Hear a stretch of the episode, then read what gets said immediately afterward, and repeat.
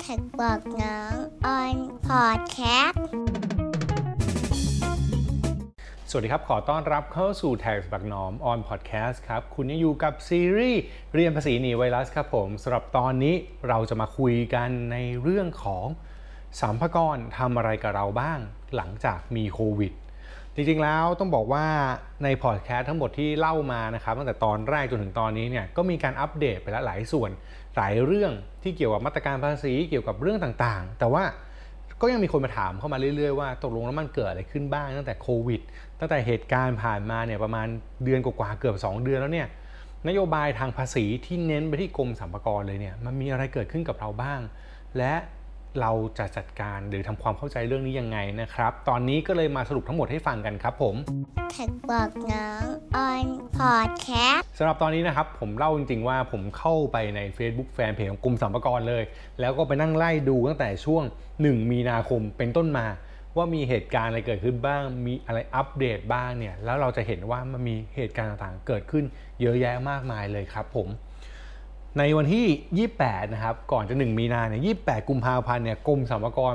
ประกาศนโยบายก่อนว่า คุมเข้มโควิด -19 นะฮะ เริ่มจากการมีตรวจสอบมาตรการต่างๆ ที่จะดูแลเรื่องของเจ้าหน้าที่ในกรมนะครับ การติดต่อการจัดการต่างๆ อันนี้เป็นปกติอยู่แล้วหน่วยงานราชการเขาเริ่มทำกันแบบนั้นนะครับ แต่พอมีโควิด -19 มา เราจะเห็นว่าจุดสตาร์ทเริ่มต้นจริงๆ เนี่ย มันมาที่วันที่ 10 มีนาคม 2563 10 มีนาคมเนี่ยมันคือวันที่ออกมาตรการระยะที่ 1สรรพากรออกมาเป็นอินโฟกราฟิกบอกมาตรการกรมสรรพากรเยียวยาผลกระทบโควิด -19 นะครับ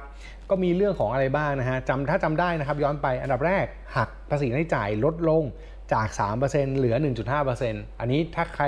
สงสัยอะไรประเด็นไหนเนี่ยกลับไปหาดูคลิปย้อนหลังได้นะครับ มีพูดถึงเรื่องนี้อยู่ ลดภาระดอกเบี้ยจ่าย SME นะครับ เงินกู้ดอกเบี้ยต่ำนะครับของรัฐบาลนะฮะ หักรายจ่ายดอกเบี้ยเพิ่ม 1.5 เท่า อันนี้เป็นมาตรการเพิ่มรายจ่าย ให้ดอกเบี้ยนะครับมาเป็นค่าใช้จ่ายเพิ่มได้ 1.5 เท่า หลังจากนั้นมาต่อนะครับ ก็มีเรื่องของสนับสนุน SME กรณีจ้างงาน จ้างงานที่ว่าเนี่ยคือจ้างงานของกลุ่มคนที่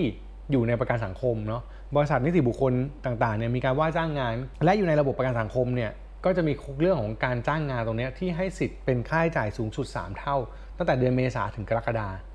เรื่องพวกนี้ไอ้ดอกเบี้ยกับจ้างงานเนี่ยผมพูดไว้ในตอนก่อนหน้านี้แล้วเป็นมาตรการที่เกี่ยวกับนิติบุคคลที่มีเงินดูแลกิจการได้นะครับก็ไปฟังรายละเอียดเพิ่มเติมได้ละกัน และหลังจากนั้นก็มีอะไรอีกครับมีเรื่องของอะประกาศเรื่องของการคืนแวดนะครับผู้สอนที่ดีคืนแวดภายใน 15 วัน ถ้ายื่นผ่านอินเทอร์เน็ต ถ้ายื่นผ่านกระดาษธรรมดาเนี่ยจะเป็น 45 วัน อันนี้เป็นนโยบายเดิม แต่ว่าเขาเอามาแรปอัพให้บอกว่าเฮ้ย เนี่ยก็จะมีมันนโยบายตรงเนี้ยให้นะฮะแท็กบอกน้องออนพอดแคสต์ตัวต่อมาคือ S S F S S F ก็คือให้สูงสุด 200,000 บาท เป็น S S F ที่เรียกว่า S S F Extra นะฮะของบุคคลธรรมดาที่ซื้อในช่วงเมษาถึงมิถุนาอันเนี้ยได้สิทธิลดหย่อนภาษีสูงสุด 200,000 บาท ยังมีอีกนะครับให้เรื่องของ เกี่ยวกับบริจาคซึ่งพูดไปในตอนที่แล้ว บริจาคเนี่ยก็คือใครบริจาคช่วยเหลือโควิด -19 ผ่านระบบ e-donation ให้กับสำนักงานประหลัดนายกรัฐมนตรีเนี่ยจะได้รับสนับสนุนตรงนี้เป็นเงินค่าลดหย่อนเงินบริจาคได้ 1 เท่า อันนี้ก็สามารถทำได้เหมือนกันสำหรับบุคคลธรรมดา แล้วก็ถ้าเป็นนิติบุคคล ก็สามารถบริจาคทรัพย์สินได้จะยกเว้นภาษีมูลค่าเพิ่มให้นะครับ อันนี้คือกลุ่มแรกมาตรการสรรพากรให้มาแล้วผมพูดไวๆไปอันอันแรก ต่อมาเนี่ยมันก็จะค่อยๆ มีการเปลี่ยนแปลงตามมานะครับมีเรื่องของนโยบายเช่นอะมาล้วสรรพากรบอกเลื่อนสอบบรรจุข้าราชการกรมสรรพากรไม่ให้ไม่ให้ไม่ให้มีการเลื่อนอะไม่ให้มีการสอบแล้วเพราะว่ามันจะมีความเสี่ยงเรื่องโควิด -19 ก็เลื่อนสอบออกไปก่อนนะครับจากวันที่ 28 มีนาคมเนี่ยเลื่อนออกไปก่อน ยังไม่รู้ว่าจะเลื่อนไปเมื่อไหร่นะ แต่เลื่อนไปก่อนละอันนี้ก็เป็นนโยบายที่เขาจัดการเรื่องเกี่ยวกับ โควิด -19 แหละ ก็คือไม่ให้คนมารวมกันเยอะๆนะครับ เริ่มมีปิดสาขาบางสาขาที่เป็นพื้นที่เสี่ยงนะครับเขาอาจจะมีนู่นนั่นนี่ที่เป็นในห้างในอะไรพวกนี้ก็จะเริ่มปิดสาขาของกรมสรรพากรบ้างนะครับ เริ่มมีการให้ใช้บริการเนี่ยคัดแบบทางอินเทอร์เน็ตได้ TaxBugnoms on podcastหลังจากนั้นก็ 1 เมษาอ่าช่วง หลังจากนั้นก็เริ่มมาให้บริการคัดแบบผ่านอินเทอร์เน็ตได้คือลดการไปหาไปไปมาหาสู่ระหว่างคนสู่คนเนาะก็คือให้คนเนี่ยทำงานผ่านอินเทอร์เน็ตได้ ใครที่อยากจะขอคัดแบบ ก็ไปขอคัดแบบผ่านอินเทอร์เน็ตได้ อันนี้คือสิ่งที่กรมสรรพากรให้มา หลังจากนั้นครับ วันที่ 24 มีนา ก็มาต่อก็คือเรื่องของมาตรการระยะที่2ละกรมสรรพากรเองเนี่ยเขาก็จะทำอินโฟกราฟิกขึ้นมาบอกอีกว่าเฮ้ยมีอะไรบ้างนะครับ มีตั้งแต่เรื่องของ ช่วยเรื่องบุคลากรทางการแพทย์นะครับ ยกเว้นภาษีค่าตอบแทนเสี่ยงภัยให้กับบุคลากรทางการแพทย์และสาธารณสุข ประกันสุขภาพเพิ่มให้เป็น 25,000 บาทในปีนี้ เพิ่มให้เลย 25,000 บาท จากเดิมที่ 15,000ให้เป็น 25,000 บาท แต่รวมกันแล้วสูงสุดเนี่ยยังไม่เกิน 1 0 0 0 0แสนอยู่ แล้วก็ให้เลื่อนชำระแบบแล้วนะครับ บุคคลธรรมดาพงด9091 ที่เคยบอกว่าให้ยื่น 30 มิถุนาเนี่ยเลื่อนไปอีกเป็น 31 สิงหาคม แล้วก็เลื่อนพงด50ละพงด51ละเลื่อนแบบแสดงรายการภาษีเลื่อนชำระไปนะครับ ใครงง หรือใครสนใจเรื่องนี้ไปฟังในพอดแคสต์ตอนก่อนหน้านี้ได้นะครับ มีพูดถึงเรื่องการเลื่อนยื่นแบบ อันนี้ผมแรปอัพสรุปให้เฉยๆนะอ่าแล้วก็เป็นการเลื่อนยื่นแบบพวกพอพอ30ภาษีหักหน้าที่จ่ายอะไรแบบเนี้ยซึ่งบอกว่าเฮ้ยถ้าได้รับผลกระทบให้สิทธิ์เลื่อนยื่นแบบ อันนี้คือสิ่งที่สัมภากรบอกมาตอนแรกนะครับหลังจากนั้นก็จะมีพวกของปรับโครงสร้างหนี้ช่วยเหลือพวกลูกหนี้เจ้าหนี้ที่แบบ ปรับโครงสร้างนี้ในช่วงนี้ก็มีการยกเว้นภาษีให้ที่เกี่ยวข้องกันนะฮะอันนี้ก็เป็นอีกตัวหนึ่งนี่คือมาตรการรอบ 2 ออกมา อันนี้คือในเดือนมีนาคมนะครับออกมาเป็นมาตรการละทีนี้เรามาดูกันต่อฮะมีเรื่องอะไรบ้างอ่ามีเรื่องออกมาต่อมาครับในช่วงสิ้นเดือนมีนาละเป็นเรื่องของยกเว้นแวด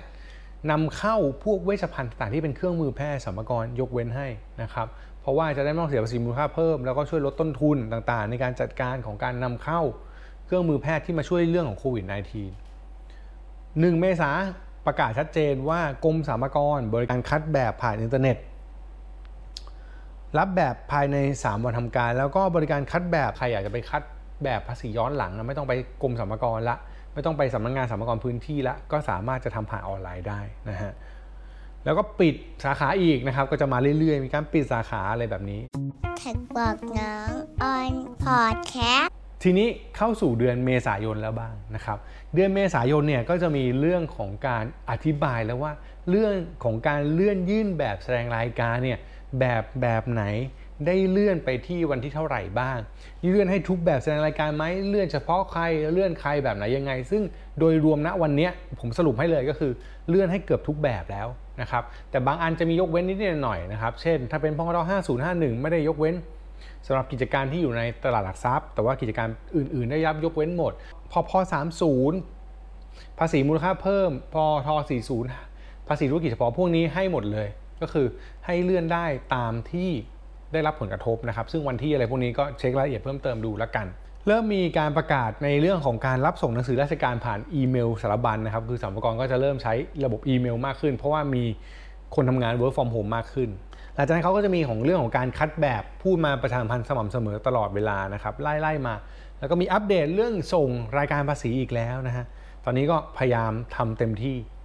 ในวันที่ 7 เมษายนนี้น่าสนใจ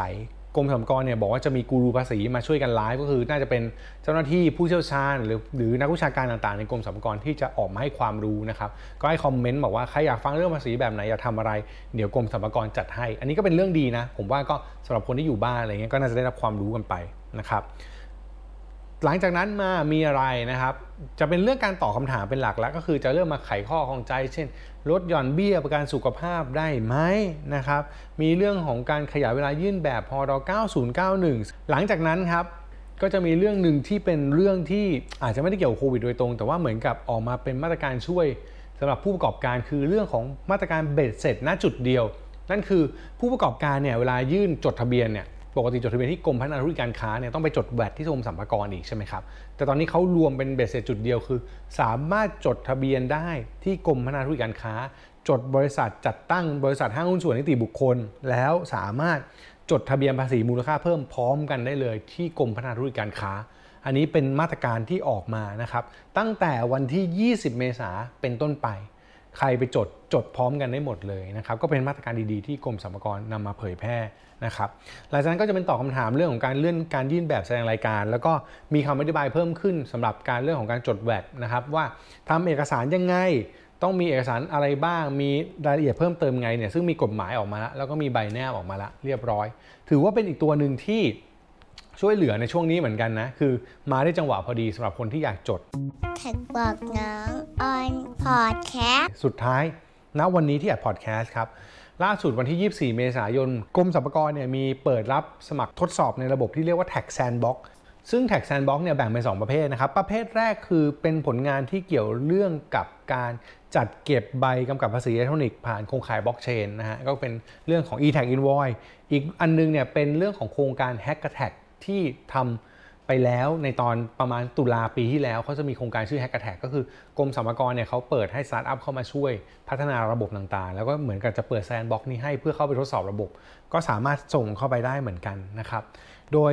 หลักการทั้งหมดก็สามารถอ่านเพิ่มเติมได้ในที่หน้าเพจ แล้วก็หรือเว็บไซต์กรมสรรพากรนั่นเองครับ ทีนี้เรามาสรุปประเด็นทั้งหมดกันนะครับ จะเห็นว่าที่ผมมาได้เรียนเรื่องพวกนี้ให้ฟังเนี่ยจริงๆอยากจะเล่าให้ฟังในมุมหนึ่งคือ ในฝั่งของราชการเองหรือหน่วยงานกรมสรรพากรเองเนี่ยเขาก็เริ่มมีการที่จะขยับขยายปรับปรุงเปลี่ยนแปลง เรื่องราวต่างๆ พวกนี้เพื่อให้สอดคล้องกับมาตรการภาษีมากขึ้น ที่หยิบมาเล่า เพราะอยากให้เห็นว่ามันมีเรื่องเกิดขึ้นมากมายในไทม์ไลน์แค่ประมาณสัก 2 เดือนที่ผ่านมา มาตรการต่างๆเนี่ยที่หยิบมานะครับ จะสังเกตเห็นอย่างหนึ่งคือยังบอกไม่หมดเลยนะ ในมาตรการระยะหนึ่งระยะสองเนี่ยแค่ออกกฎหมายไม่หมดเลยด้วยซ้ำแล้วก็ออกมาแค่บางตัว แล้วก็มันอาจจะเป็นเรื่องใหม่ที่ผมมีข้อสังเกตละกันว่า บางเรื่องมันต้องมีการอธิบายซ้ำๆซ้ำๆหรือมีการแก้ไขเพิ่มเติมซ้ำๆเพราะว่าในช่วงวิกฤตแบบนี้ส่วนหนึ่งผมเข้าใจว่าคนก็ลนลาน ประชาชนทุกคนเนี่ยตื่นเต้นงงจะเอายังไงจะทำแบบไหน ทุกอย่างเป็นเรื่องใหม่ มองในทางกลับกันนะครับ หน่วยงานที่ เก็บภาษีหน่วยงานที่จัดการเรื่องพวกนี้ ก็เป็นเรื่องใหม่สำหรับเขาเหมือนกันเพราะฉะนั้นพอมันเป็นเรื่องใหม่ของทั้งคู่เนี่ยมันน่าจะมีเรื่องผิดพลาดที่ให้เราเห็นได้ หรือมันอาจจะมีเรื่องที่เข้าใจผิดต้องสื่อสารกันบ่อยๆ ให้เราต้องรับฟังเรื่อยๆ เหมือนกันนะครับ โดยเฉพาะเรื่องของภาษีเป็นเรื่องที่หลายคนปวดหัวแล้วก็ไม่เข้าใจ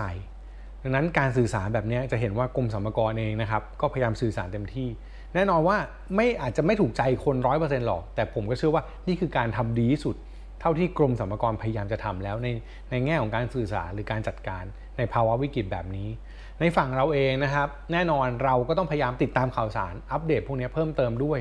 นอกจากการติดตามเว็บไซต์กรมสรรพากรแล้วเราอาจต้องติดตามแหล่งข่าวอื่นๆด้วย ติดตามแฟนเพจกรมสรรพากรแล้วอาจต้องติดตามแฟนเพจอื่นๆด้วยทั่วไป ที่คุณคิดว่าให้ความรู้เรื่องภาษีแล้วเชื่อถือได้ และอย่าลืมเรื่องสำคัญที่ผมอยากจะย้ำไว้นะครับ นั่นคือเรื่องของภาษีเนี่ยเอาจริง ๆ แล้ว ผมว่ามันเป็นเรื่องที่ต้องศึกษาบ่อยๆพอดแคสต์ทั้งหมดที่ทำมาน่าจะเป็นประโยชน์ไม่มากก็น้อย เดี๋ยวตอนหน้าจะเป็นตอนสุดท้ายแล้วครับ ที่เราจะมาคุยกันว่า ผมเองเนี่ยได้เรียนรู้อะไรจากวิกฤตครั้งนี้บ้าง ทั้งเรื่องเงิน เรื่องภาษี และวิธีจัดการชีวิตของผมเอง ตั้งแต่มีโควิดมาครับผม ถ้าใครชอบฟัง TAXBugnoms on podcast นะครับ ก็ติดตามฟังได้ในทุกแอปพอดแคสต์ที่คุณใช้อยู่ครับ แล้วพบกันใหม่ในตอนต่อไป วันนี้ลาไปก่อน สวัสดีครับ TAXBugnoms on podcast